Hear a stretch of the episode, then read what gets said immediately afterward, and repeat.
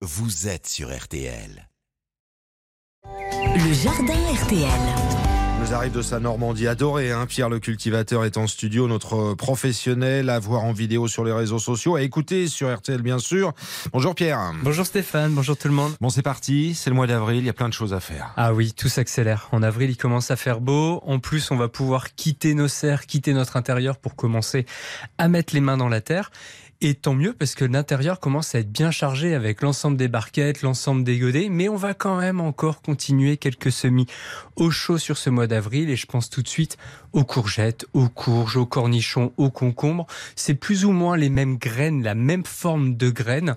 Et cette fois-ci, on va pas les semer en barquette. Alors on peut, mais les graines sont un peu plus grosses. On va les semer directement dans des godets individuels. Donc ça, c'est une opération à faire en avril, mais on en parlera bien entendu en détail dans une prochaine chronique. Si vous n'avez pas encore semé vos tomates, il est toujours temps, et là il faut vraiment jusqu'à la mi-avril commencer à faire ces semis en barquette, et on va pouvoir aussi les repiquer dans des godets individuels. Alors petite astuce, si vous voulez éviter d'acheter des godets en plastique, il existe un presse-motte, donc c'est une petite machine en métal pour réaliser ses propres mottes, ses propres godets en terre, donc ça Ah. évite d'avoir du plastique euh, dans son intérieur. Il va être temps de planter nos tubercules de pommes de terre qu'on a fait germer dans nos intérieurs. Par contre, il est bien trop tard pour réaliser ces semis de poivrons et d'aubergines. Donc, si vous avez oublié de les faire, il faudra les acheter en jardinerie. Donc, quand on achète un plant en jardinerie, il y a quand même quelques réflexes à avoir. On regarde l'état général de la plante, l'état général des feuilles. On regarde s'il n'y a pas de maladie, de parasites, si elle se porte bien.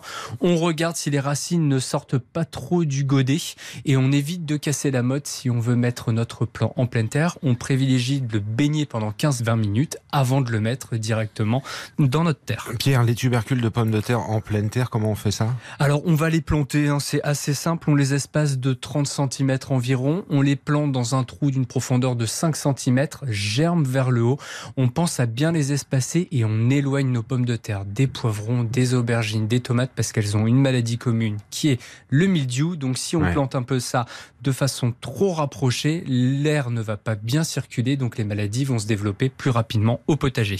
Et dans la série des inconvénients, il n'y a pas les limaces là? Alors, il y a les limaces, bien entendu, qui vont revenir au jardin, surtout en avril. On a de l'humidité ambiante un peu la nuit et on a des journées qui sont un peu plus chaudes euh, et des journées un peu plus chaudes.